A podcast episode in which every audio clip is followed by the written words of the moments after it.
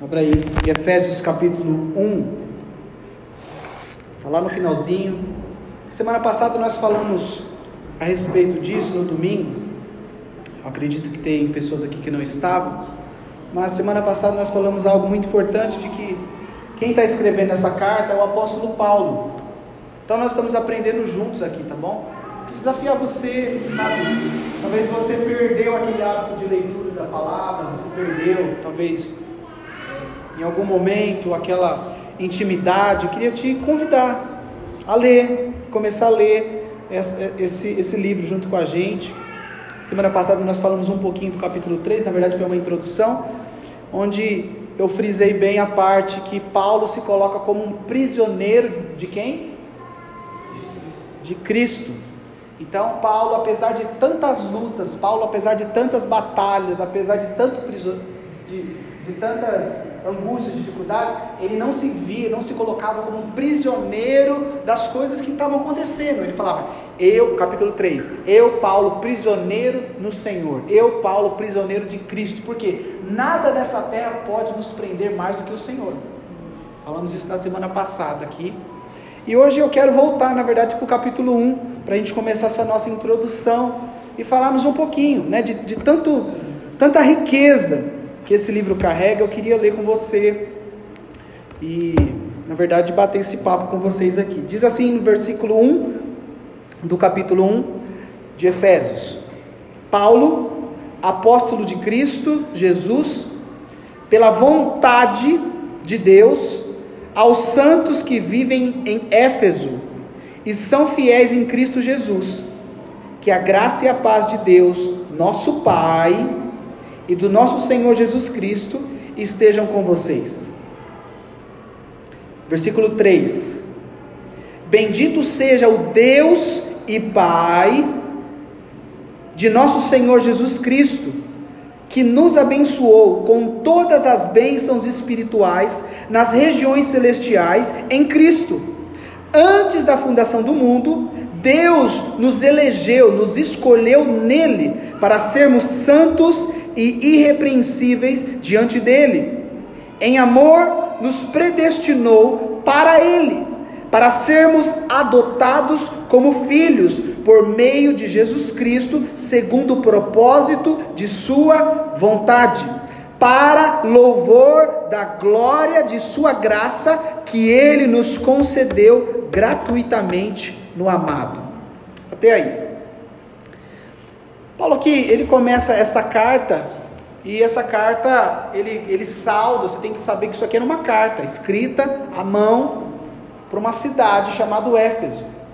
E essa carta aqui, essa igreja, né, os estudiosos, os teólogos, eles chamam de a carta aos Efésios como o evangelho da igreja, como a, a, carta mais sublime que Paulo escreveu, além de Romanos, de Efésios, de Coríntios, de Tessalonicenses, de Gálatas e todas aquelas cartas que Paulo, Timóteo, todas essas cartas que Paulo escreveu, essa é a carta mais misteriosa, mais sublime, que ele fala de coisa assim muito espiritual, muito alta e coisa assim que muitas pessoas demoraram para compreender o que Paulo estava querendo dizer nessa carta de Efésios.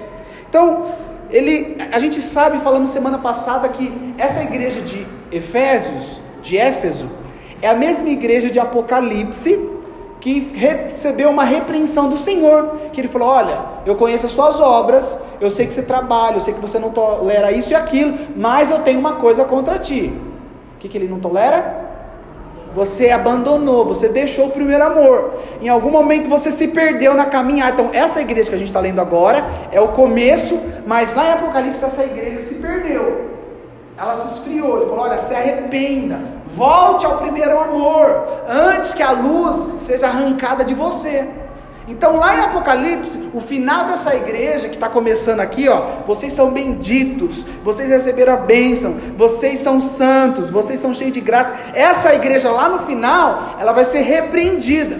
E eu vejo que essa repreensão, ela é muito atual para os dias de hoje. Nós estamos no meio de uma igreja de Éfeso nós temos pessoas e muitas pessoas que deixaram, perderam, abandonaram, esfriaram, e aquele amor, você pode concordar comigo ou não, mas muitas pessoas, muitas vezes nós mesmos, deixamos e perdemos, esquecemos em algum lugar, que a gente talvez não sabe aonde, mas algo aconteceu que nós deixamos aquela chama que havia no nosso coração por algum motivo, não está do jeito que está. Você concorda? Então é comigo, é com você, é atual isso aqui. Então, é, ele fala: volte, arrependa-se. Eu tenho, né, lá em Apocalipse, eu tenho uma mesa preparada para você.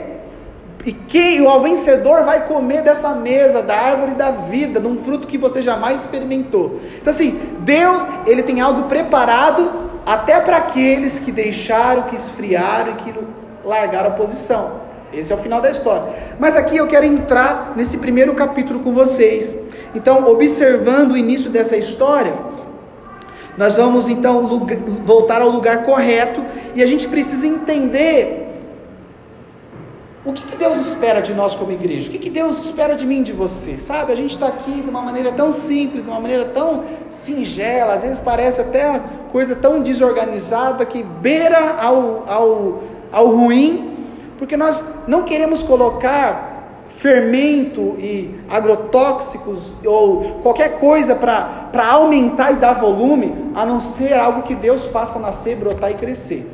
Então, a nossa intenção de sermos igreja dessa maneira é algo que vai na contramão de muitas coisas. Mas quando nós temos entendimento da palavra de Deus, e Paulo aqui ele vai começando a escrever essa carta, e, e aqui, só nesse trecho a gente já falou a palavra vontade duas vezes.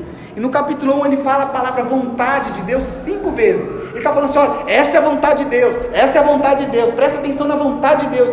E muitas vezes a gente vai andando e vivendo a vida e a gente esquece qual é a vontade de Deus para nós. Você sabe qual é a vontade de Deus para você? Então, essa carta está falando exatamente isso. Efésios, a palavra Efésios significa desejo. Essa carta aos Efésios significa o próprio desejo de Deus para uma igreja. O que, que Deus deseja para o seu povo? Então, aqui ele começa a trazer algumas revelações que esse povo não estava acostumado. Vocês estão comigo aí? Então no versículo 3, ele fala, a primeira palavra, qual é a primeira palavra que está na sua Bíblia aí? Bendito é o que? Seja Deus e Pai. A primeira revelação que Paulo diz aos Efésios é que Deus é um Pai. Que Deus é um Pai, Pai de Jesus, o Pai de uma família. Sabe? E isso aqui, a gente consegue perceber que nós nos tornamos aquela igreja de Éfeso que cai, que abandona o amor, que abandona os princípios e as coisas, porque, em primeiro lugar, nós vamos esquecendo de coisas que a gente acha que está na cara, que a gente já se acostumou, que a gente já se habituou e para a gente está tudo normal. E a primeira coisa que ele traz aqui é que Deus é Pai. Então, a gente começa a esquecer dessa singularidade que a gente carrega de pertencer à família de Deus. Primeira coisa que ele começa a falar: olha, bendito seja o Deus que é Pai do nosso Senhor Jesus Cristo. Então, a mensagem do Evangelho aqui que está dizendo é que Deus, Ele deseja uma família. Ele falou: olha, a vontade de Deus, que vocês foram colocados em Jesus, e agora Deus quer uma família de filhos, e agora Deus vai fazer de vocês o propósito. Ele começa tudo falando, ele começa a falar sobre a família, o desejo que Deus tem de ter uma família. Então, a, a Bíblia, ela fala muito sobre isso, que Deus amou o mundo de tal maneira que deu o seu único filho para que todo aquele que não que nele crê não pereça, mas tenha vida eterna, né? João 3:16, João 1, 11 diz: Ele veio para os seus, mas os seus não receberam, mas aqueles, todos aqueles que o receberam ganharam o direito, ganharam o direito de se tornarem filhos de Deus. Então a gente vê que o propósito de Deus, repita comigo, é ter uma família. Muitas vezes nós não vivemos mais como essa família. Essa igreja, a primeira coisa que ela ouve do apóstolo Paulo é que, olha, o Deus, Ele é Pai, Ele é Pai de Jesus, e Ele fez de nós, de vocês, filhos, e agora Ele é Pai, então você está entendendo que Deus estava querendo gerar neles essa, esse entendimento de família, que a gente vai perdendo, irmãos. Sabe por que, que a gente está aqui, nesse grupo de pessoas assim? Porque as pessoas perderam o peso que é ser família de Deus. É uma coisa que já não vale. Se família no mundo é uma coisa desacreditada, família de Deus, pertencer à família de Deus, andar com os filhos de Deus e viver, isso vai se perdendo, a gente nem vê. Então qualquer coisa tira a gente do foco. Então essa é, é, é, esse era o propósito da igreja. A igreja é a família que Deus está formando. Só que a gente vai vendo que essas cadeiras aqui estão tá dizendo que eu não entendi que eu pertenço a uma família onde meus irmãos vão se reunir, onde meu pai vai estar presente, onde meu pai está interessado, onde isso é importante para meu pai. Isso aqui é uma resposta que as pessoas não estão entendendo mais isso. É urgente a gente entender isso. A gente pode, essa semana estava, conversei, aliás, semana passada, saímos daqui domingo, encontrei uma pessoa e essa pessoa, estou indo numa igreja top, meu. Eles têm tem cinco cultos no dia, eles têm sete bandas, eles têm e tal, a casa, começa a falar, e assim, chega lá, ó, a palavra, ó, deu relógio, começa cronômetro, pai, tá, começou a falar, falei, cara, da hora, não, eu, demoro uns 40 minutos para chegar lá, mas vale a pena, eu chego lá, tal, tal, tal, eu fiz uma pergunta para ele, mas você consegue ser igreja? Você vive a família lá, ou você está indo num lugar que está totalmente pronto, e você vai lá para ouvir e você vem embora? E ele Não, não, não. Eu falei para o pastor que eu quero participar e tal. Mas você vê que igreja, para muita gente hoje, ela deixou de ser algo que Deus está construindo, edificando, e passou a ser um lugar onde vai me proporcionar conforto e bem-estar. Então as pessoas trocam isso, então nós perdemos pouco a pouco esse senso de família e de unidade, você está entendendo? Então Paulo começa a dizer então sobre as bênçãos espirituais de Deus, que eu quero falar hoje aqui que ele fala: Olha, bendito seja o Deus e Pai do nosso Senhor Jesus Cristo, que nos abençoou com todas as bênçãos espirituais nas regiões celestiais em Cristo. Então, o que é bênção espiritual? Aprenda isso. Bênçãos espirituais que a Bíblia está dizendo que você recebeu, que eu recebi, que todos nós recebemos todas as bênçãos espirituais. Poxa, se nós já recebemos todas as bênçãos espirituais, por que, que a gente não vive isso na prática? A Bíblia está mentindo? Ou a gente não entendeu ainda o que é isso? Porque lá na frente, no versículo 18, só vou avançar depois eu vou voltar aí. O versículo 18 do capítulo 1 fala assim: Eu rogo, eu peço que Deus ilumine os olhos do coração de vocês, para que saibam qual é a esperança da vocação de vocês e qual é a riqueza da glória da herança nos santos. Eu estou orando para que os olhos de vocês se abram e vocês enxerguem a riqueza que vocês carregam. Então ele está falando agora, ele começa a falar das riquezas que eles carregam. Então, o que são as bênçãos espirituais? São todos os recursos que o Pai nos deu de graça, através de Jesus, para quê? Para que a gente cumpra o plano original de Deus na terra. Hum? Vou repetir. Bênçãos espirituais são todos os recursos que Deus nos deu de graça através de Jesus, para quê? Para que cumpramos o plano original de Deus de ter uma família de filhos parecidos com Jesus. Vou repetir. O plano original de Deus, aliás, não é isso Bênção espiritual é toda o, todo o recurso que Deus nos deu de graça, através de Jesus, para que a gente cumpra o propósito dele. Ou seja, ele nos equipou e falou: estou dando tudo que você precisa para cumprir aquilo que está no meu coração a respeito de você. Ou seja, não nos falta nada. Então ele está falando assim: olha, Deus os abençoou com toda a sorte de bênçãos espirituais nas regiões celestiais. Então nós fomos criados para isso. Ele começa a dizer agora o plano dele. Eu quero ler com você, porque a gente vai ler bastante aqui o texto. Leia comigo de novo, versículo 4. Antes da fundação do mundo, Deus nos escolheu nele para sermos santos e irrepreensíveis diante dele em amor nos predestinou para Ele, para sermos adotados como filhos, por meio de Jesus Cristo, segundo o propósito da Sua vontade, para o louvor da Sua glória e de Sua graça, Ele nos concedeu gratuitamente do amado. Nele temos a redenção, pelo seu sangue, a remissão dos pecados, segundo a riqueza da sua graça, que Deus derramou abundantemente sobre nós em toda sabedoria e entendimento ele nos revelou o mistério da Sua vontade, segundo o seu propósito que ele apresentou em Cristo, de fazer convergir nele, na dispensação da plenitude dos tempos, todas as coisas, tanto as do céu como as da terra. Em Cristo fomos também feitos herança, predestinados segundo o propósito daquele que faz todas as coisas conforme o conselho da sua vontade, a fim de sermos para louvor da sua glória, nós, os que de antemão esperamos em Cristo, nele também vocês, depois que ouviram a palavra da verdade, o evangelho da salvação, tendo nele também crido, receberam o selo do Espírito Santo da promessa.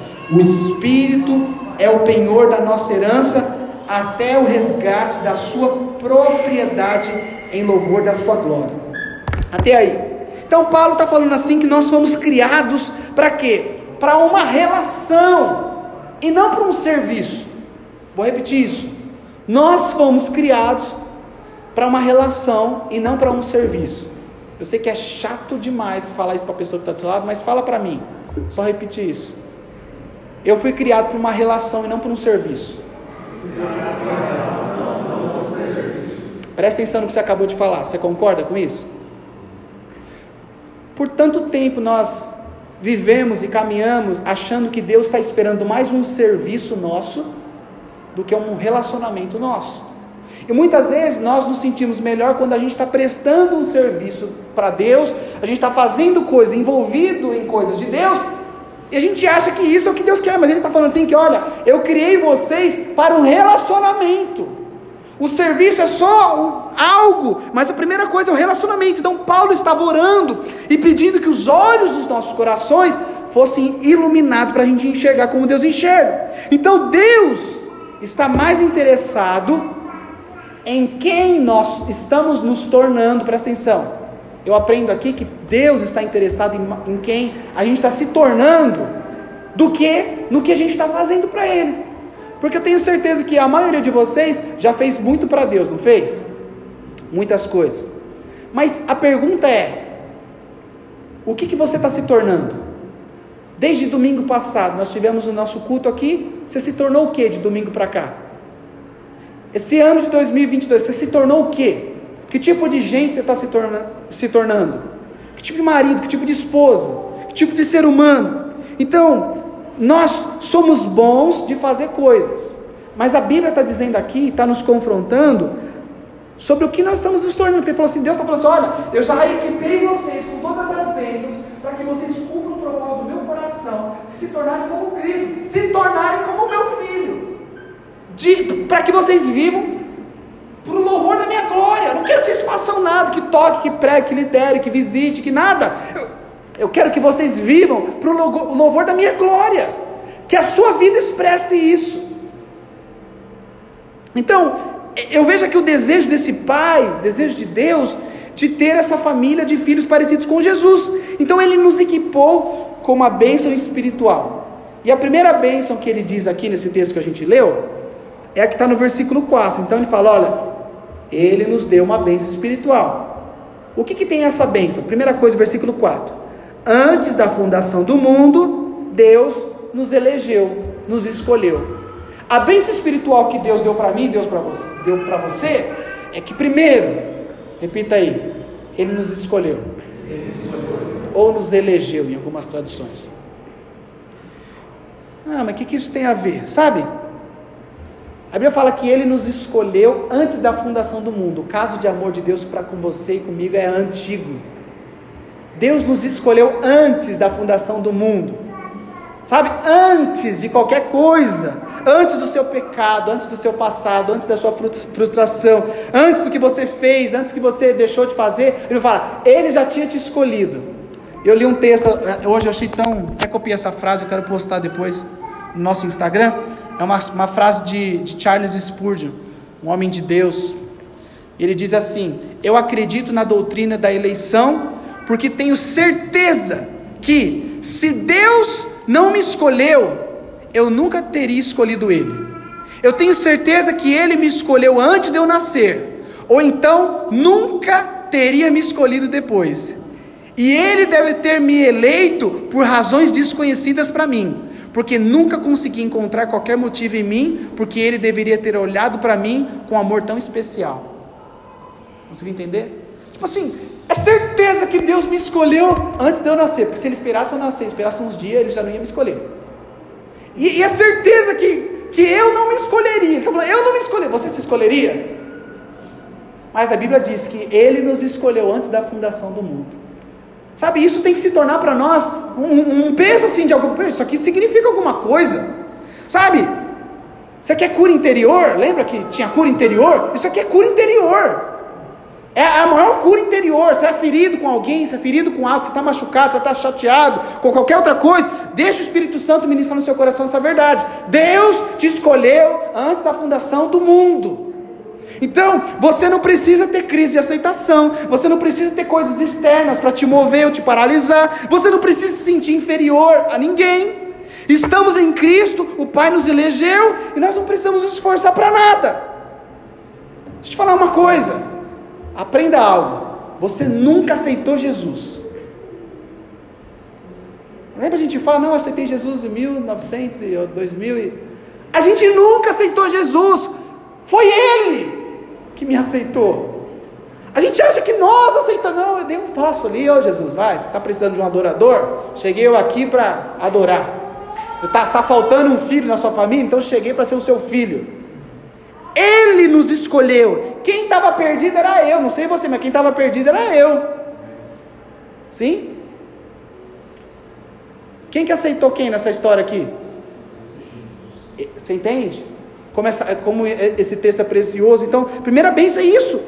Ele quis, Ele nos buscou, Ele nos encontrou, Ele entrou na nossa história, foi Ele. A primeira bênção espiritual que vem nesse pacote de Deus é que Ele nos escolheu. Isso tem que ser suficiente para você levantar da sua cama todos os dias e falar: Deus, obrigado, porque o Senhor me escolheu. Obrigado porque o Senhor olhou para mim quando eu nem tinha noção e o Senhor já tinha me escolhido. Gente, isso aqui tem que voltar a ter valor para mim para você. Porque às vezes a gente vive amarrado, prisioneiro de tantas coisas e refém de tantas situações no nosso coração, e a gente se esquece disso. Segunda bênção espiritual que ele nos equipou, está no versículo 5. Diz assim: Ele também nos predestinou para Ele, para sermos adotados como seus filhos por meio de Jesus Cristo, segundo o propósito da sua vontade. Tipo assim, Deus não estava precisando de outro filho, mas é a vontade dele que ele nos deu a segunda bênção espiritual, o que, que é? Adoção. Então, primeiro, nós somos escolhidos. Segundo, nós fomos adotados. E é uma palavra meio forte, porque não sei se tem algum filho adotado aqui, eu sou mãe. Não, fala agora, não. depois você fala. Mas a gente tem uma noção de filho adotado meio errado. Ah, esse aqui é o filho adotado. Ai, que... Mas adotado aqui nesse caso, você poderia, nessa época e nesse, nesse tempo, adoção era algo mais sério. Você poderia jogar um filho seu fora de casa, expulsar ele, tirar a herança dele, mas alguém que você adotou, segundo a lei daquela época, você nunca mais poderia tirar ele da sua vida. Uma vez adotado, para sempre filho. E Bel está falando assim: nós somos adotados.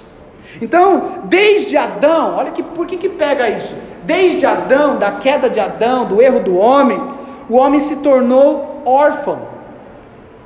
Hoje a gente vive numa geração órfã, com essa crise de orfandade, frequentemente esse espírito do que? De rejeição. Minhas filhas assistem um, um desenho lá, um filme lá, um, como que é, uma novela, que é Chiquititas que fala do, dos adotados, né? Não, tem um outro que, tem um, que mora no orfanato, é Chiquititas? Acho que é. E ali tem uma, tem uma música. E a música é. Eu até sei a música, eu sei todas essas músicas. E a música é de uma menininha que é órfã, que está todas as crianças ali. E a música, você sabe essa, Cristian? A, a, música está assim, ó. O seu papai vai voltar, filhinho. O seu papai vai vir te buscar. E uma órfã falando para outra: Seu papai vai voltar. Aí a menina fala assim: Não me diga mentirinha, dói demais. Eu já sei que tô sozinha, sem meus pais. Eles foram pra bem longe. Eu sei cantar tudo. Eu nasci. Então, tipo assim, Dá para tocar semana que vem, Maio.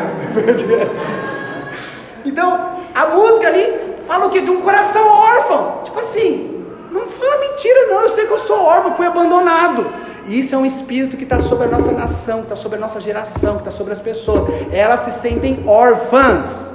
Isso é sério. As pessoas sentem rejeitadas. Existe um espírito de orfandade que torna as pessoas o quê? Um órfão é agressivo. Um órfão é arisco. Um órfão é desconfiado. Um órfão, ele, ele tem insegurança. Sabe? A gente tem isso. Gente arisca hoje aqui. A gente tem gente insegura hoje aqui. Tem pessoa que não quer arriscar. Tem pessoa que é desconfiada. Tem pessoa com medo. Por quê? É um espírito de orfandade. Que essa adoção vem quebrar tudo. Uma vez que Deus pensou, vocês foram equipados com bens espirituais. Primeiro, você foi escolhido. Segundo, você foi adotado. Você tem pai. Você tem alguém ali agora na sua família. Você não está sozinho. Não é uma mentirinha. Sabe, as pessoas vivem para ser aceita. As pessoas postam para ter curtida, as pessoas compram para ser aceita, é, elas performam, elas executam coisa para receber um joia, para receber um parabéns, porque existem um senso de, de querer ser aprovado. Mas o grande problema da orfandade é essa falta de sentido, essa falta de destino. Então, órfãos, eles não têm uma perspectiva sobre o futuro. Eu sei que ninguém acha que aqui foi criado num, orfanato, num orfanato. Você foi? Desculpa. Quase já. Mas um órfão, eu não sei se vai me adotar, não sei se vai ser, se eu vou morar aqui até os 18 anos, depois eu vou morar na rua. Pense num coração de órfão. Eu não sei como é que vai ser. O órfão ele não consegue pensar no futuro, ele não consegue dar um passo firme, ele está aqui ah, não sei, se alguém adotar, beleza, se não adotar, eu vou ter que ficar aqui. Acho que eu vou ser, eu vou ser inspetor aqui da casa aqui. Presta atenção, irmãos, isso é sério. Como é que está a sua perspectiva sobre o futuro? Você tem perspectiva sobre o futuro? Tem planos? Tem planejado? Tem orado sobre ele? Como é que está o seu senso de pertencimento? Eu pertenço a uma família. Eu tenho pai, eu tenho irmãos, eu tenho amigos, eu tenho gente. Eu não estou sozinho. Como é que está isso? Será que tem orfandade entre nós? Se tem, eu quero te dizer que Deus nos escolheu e que Deus nos adotou. Você foi adotado, você tem pai, você tem família. E nós precisamos entender que nós ganhamos o direito de sermos chamados filhos de Deus. Isso tem que curar teu coração, tem que curar o meu coração. Para sermos práticos, terceira bênção espiritual, qual é a primeira? Fomos escolhidos ou eleitos? Acende a luz aí. Tá verde, estou verde? É? Que cor que vocês querem assim? Fala aí. Geralmente o branco é legal. É, tá bom para você. Para mim tá uma belezeira. Primeira, qual é a bem, primeira bem espiritual? Só o senhor Wilson? Fomos escolhidos. Segunda bem espiritual. Fomos adotados. Terceira bem espiritual. Versículo 7. Nele temos a redenção. Pelo seu sangue, a remissão dos pecados, segundo a riqueza da sua graça. Terceira bênção que nos equipou é a redenção. Redenção é o que? É a libertação de alguém por meio de um pagamento. Quando Deus redimiu a nossa culpa da nossa escravidão, do nosso pecado, então assim, nós não temos que viver com vergonha de Deus, nós não temos que viver com medo de Deus, nós não temos que viver como um prisioneiro de nada do, do nosso passado que fizemos de errado, porque Ele nos redimiu, Ele nos escolheu, Ele nos adotou e Ele pagou a dívida que a gente tinha.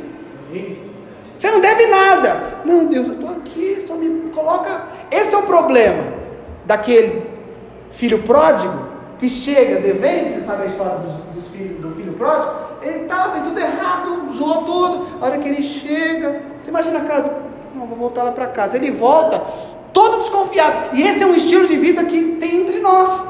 Chega aqui assim, não, chefe, não tem como eu não venho, né? Vou chegar bem na miudinha. Não, vai tá, vou chegar aqui porque eu nem trouxe uma oferta. E a gente chega de Deus assim, né, Marcão? Aqui, aí ele fala o que pro pai? Pai, é se for possível aí, me trata pelo menos como um dos seus empregados. Tipo assim, eu, não, eu acho que eu não mereço ser filho. Eu quero fazer coisas para você. Eu quero trabalhar para você. Ao invés de ser filho e ter relacionamento, nós trocamos o relacionamento pelo serviço. Não, eu vou trabalhar, eu vou voltar no seu, eu vou ficar na classinha, tá? O que eu tenho que fazer? É na projetor, é na música, no som? Eu venho trabalhar. Mas filho, eu acho que eu não mereço mais.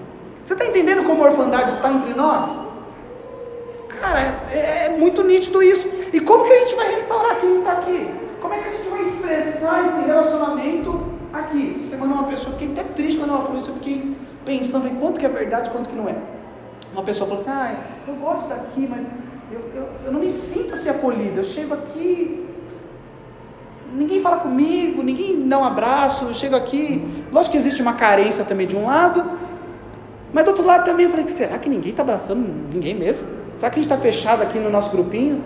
Cristo acompanha o Cadu, Cadu, Cristo, mas ele, fica aqui, a outra roda fica ali, o Marco e o Myron aqui, e eu fico outro aqui. O que nós estamos gerando aqui para aqueles que estão chegando? E eu fico pensando que nós precisamos ser cura e expressar igreja para quem está com dificuldade de enxergar. Amém ou não? Então, a terceira bênção que é essa redenção é, é que o fato dele nos salvar custou algo. Apesar que foi de graça para nós, mas para ele não foi de graça. Então, a gente não pode avaliar o amor de Deus pela situação, pelas circunstâncias que a gente está passando agora. Por quê? Porque Deus já provou o amor dele por nós muito tempo atrás. Então, por favor, eu tenho uma boa notícia para você nessa noite. Jesus foi o alvo da ira de Deus para que você e eu fôssemos salvos dessa ira de Deus. Não tem ira de Deus sobre nós. Amém? Você pode falar amém? amém. Jesus era o alvo da ira de Deus. Quem matou Jesus foi o próprio Deus. Não foi os romanos, não foi o foi Deus matou Jesus. E a Bíblia fala que o Pai agradou de moer Jesus. Isaías capítulo 53. O pai agradou moer Jesus. Então, tipo assim, um, como que um pai pega, mata um filho, porque ele estava mirando em outros filhos que viriam. Você viu que o coração de Deus é tão grande, a gente não consegue entender isso. Como ele pode acabar com um filho para ter uma família de filhos parecidos com Jesus? Então, Jesus foi separado de Deus, mas para que eu e você pudéssemos ser aceitos por Deus. Amém?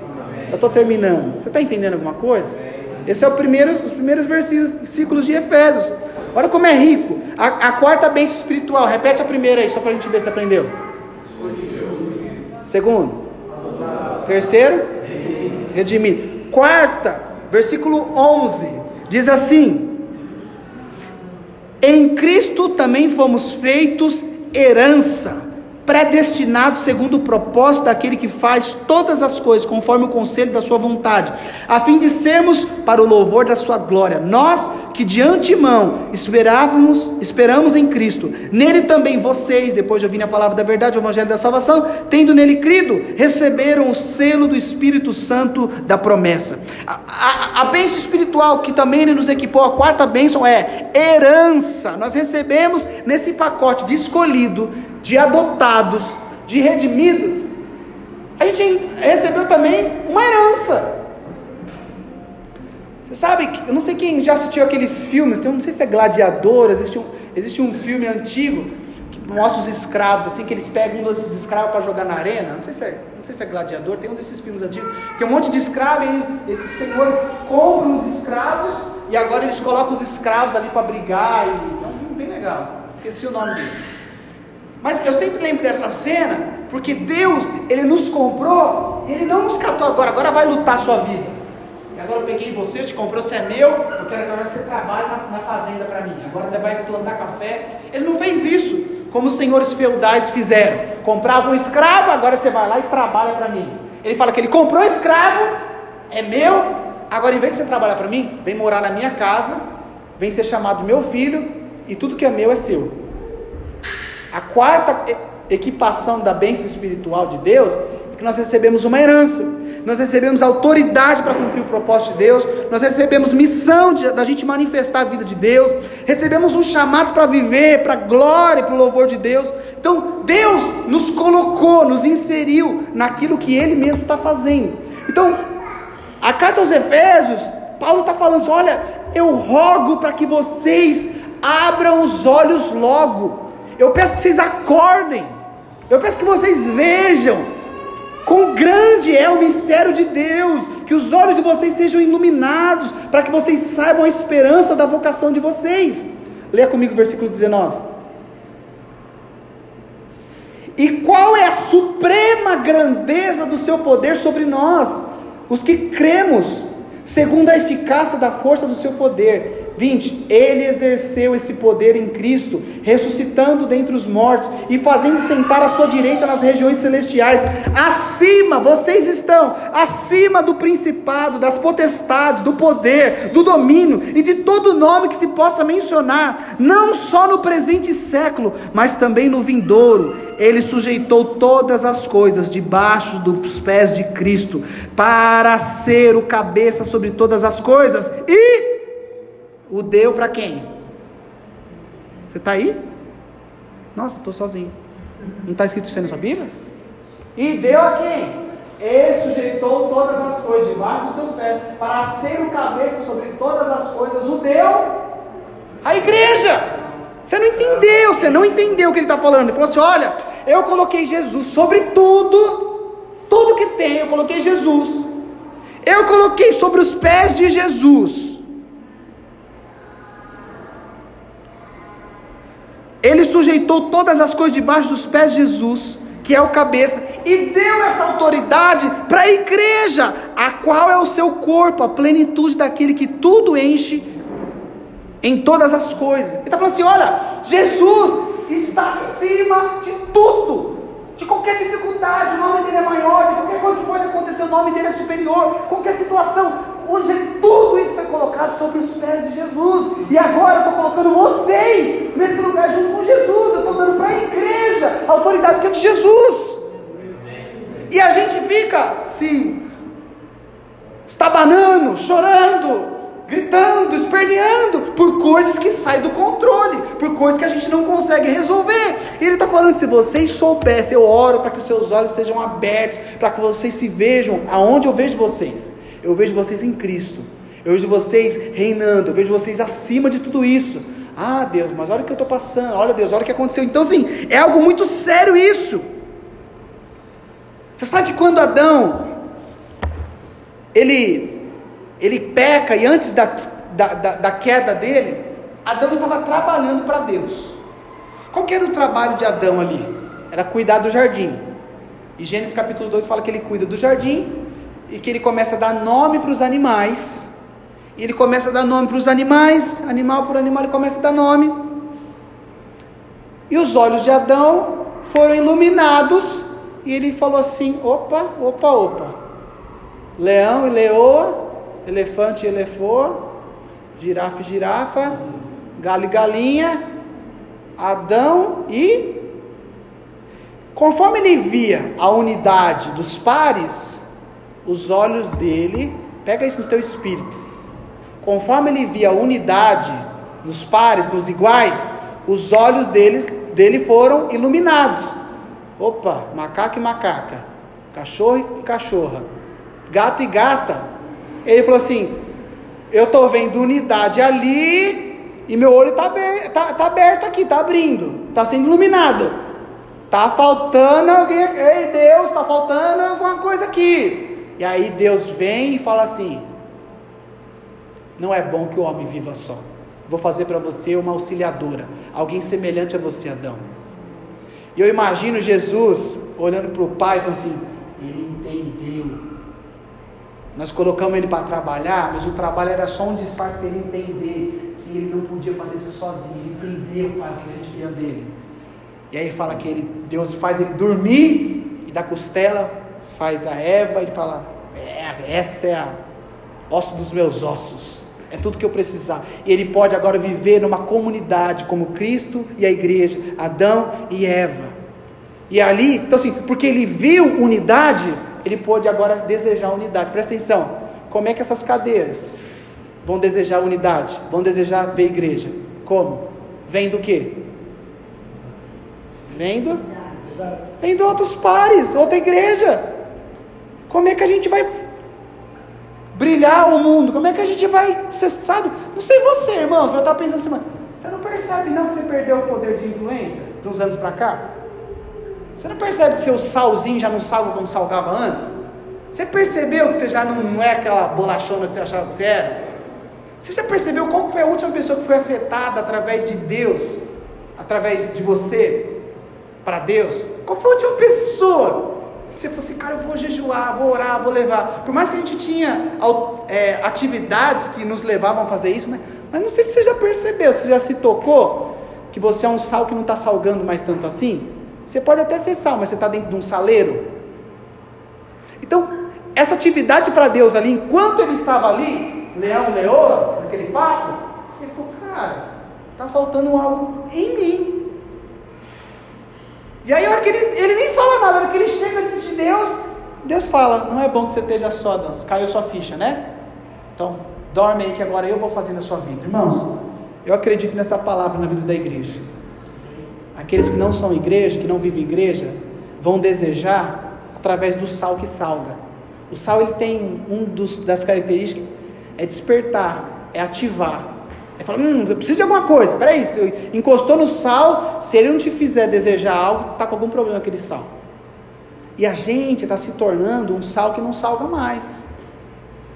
A gente está se tornando, na verdade, um, um saleirinho que vem aqui e fica aí e está tudo bem, a gente acha que está tudo bem. Então, é, Deus estava dizendo isso à igreja, era Deus dizendo: você foi criado para uma relação e não para executar um trabalho, Adão. Todo esse negócio que aconteceu aí com os animais não era o principal, Adão. Você chegou no principal, você foi criado para uma relação. Irmão, nós somos criados para essa relação. E não tem, não tem a ver com a quantidade de gente que vai vir aqui. Pode ser que tudo que vem tenha três, tenha quatro. Então não tem a ver com quantidade, tem a ver com que tipo de relação que a gente vai começar.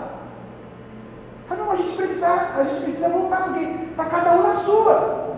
Se eu não marco uma pizza, não tem pizza. Se eu não marco um rolê, não tem rolê. Se eu não marco o dia do, do, rocambole com o catupiry com uma festa do, do cabelo maluco, não tem. Se a gente não agita alguma coisa, irmãos, nós precisamos voltar ao início de ser igreja. De não esperar de alguém daqui da frente falar o que a gente tem que fazer. Senão é aquilo que a gente cantou. A gente não precisa de Moisés para falar aqui. Eu não sou Moisés que vai falar o que tem que fazer. Nós precisamos de sal que salga. Amém? Amém, ou não? Amém. Então, por mais perfeito que você acha que é, ou por mais torto que você acha que você está, você nunca vai ser pleno se você não entender e ter essa noção e revelação de que Deus nos chama para um relacionamento. Não só aqui, ó, na vertical, aqui, ó, na horizontal. É a cruz. Talvez a sua cruz aqui tá boa. Você ora, você tem sua seu devocional do seu jeito, tá legal. Você acha que tá bom. Mas não tem como tá bom aqui se você tá ruim aqui, ó. Tô falando com alguém aqui nessa noite. Como é que tá essa parte da cruz aqui? Ah, porque fulano tudo chato. Ah, porque não sei o que, não sei o que lá. Ah, porque eu não consigo me adaptar, porque vocês não sei o que. Mano, não tem a ver com eles, tem a ver com a gente. Então você não precisa ter vergonha, você não precisa ter medo. Deus te escolheu, isso acaba com a vergonha. Deus te adotou, isso acaba com o medo. Deus te redimiu, isso acaba com a culpa. Você quer o que mais? Não precisa de medo, não precisa de vergonha, não precisa de culpa. Fomos escolhidos, fomos adotados, fomos redimidos. Que mensagem eu tenho que pregar aqui? O que, que nós temos que falar? Essa é a palavra, esse é o Evangelho. Será que é suficiente para transformar o coração? Às vezes eu me coço e falo assim, Deus, será que tem alguém entende? Eu, eu entro em crise. Eu não estou entendendo, eu não estou conseguindo, tem alguma coisa, tem uma parede aqui ó, que não deixa chegar no teu coração. Faz um ano que a gente está batendo nas mesmas teclas. Eu sei que tudo tem um tempo, mas, irmãos, tem coisa que a gente precisa ter os olhos iluminados. Seu olho precisa iluminar, tem que entrar luz aí no teu olho. Temos que acordar, eu tenho que acordar, você tem que acordar também. Amém ou não amém? amém. Então, essa palavra diz: graças a Deus, bendito é o Deus e Pai. Nós temos um Pai com, com a gente nisso, a gente não faz essa obra sozinho. Então, esse é o primeiro capítulo de Efésios. Tem muita coisa aqui. Tem muita coisa que a gente precisa mastigar, que a gente precisa pensar, que a gente precisa olhar para a nossa vida. Mas eu queria deixar isso para você hoje. Você não foi criado para um serviço, você foi criado para, relaciona, um relacionamento, uma relação com Deus e com gente, a gente precisa voltar a ser bom de relacionamento. Vocês estão me entendendo? É chato relacionar com quem não quer relacionar. É penoso. E ninguém vai querer mais se não tiver gente disposta a isso, a sacrificar um pouquinho, a sair de si um pouquinho. Acho tão legal algumas iniciativas que começaram a ter. Pastor, a gente pode orar no, na quarta-feira? Pode, irmão, tá lá, o prédio está lá. Estão vindo aqui orar. As meninas começaram a fazer uma reunião. Tenho ouvido tem sido muito bom. As mulheres se reunindo para estudar, para orar. É isso, está acontecendo. Não fala que não está acontecendo, está acontecendo. Então nós precisamos viver isso. Relação e relacionamento. Eu não espero nada além disso como uma igreja. Eu não quero ter filial Palmar, eu não quero ter Instituto Palmar, eu não quero, não desejo. Eu não sei que Deus tem isso no futuro. Eu não desejo ter, ter o prédio ou, a, ou qualquer coisa Palmar. Eu, não, eu desejo ter relacionamento Palmar. Desejo ter unidade, família, amigos, filhos. É isso que eu desejo. Nada além disso. Você topa, Luciano? Topa ou não topa? É isso, irmãos. Estou colocando diante de vocês a minha interpretação pelo Espírito Santo no que eu vejo aqui nesse primeiro capítulo de Efésios. Amém?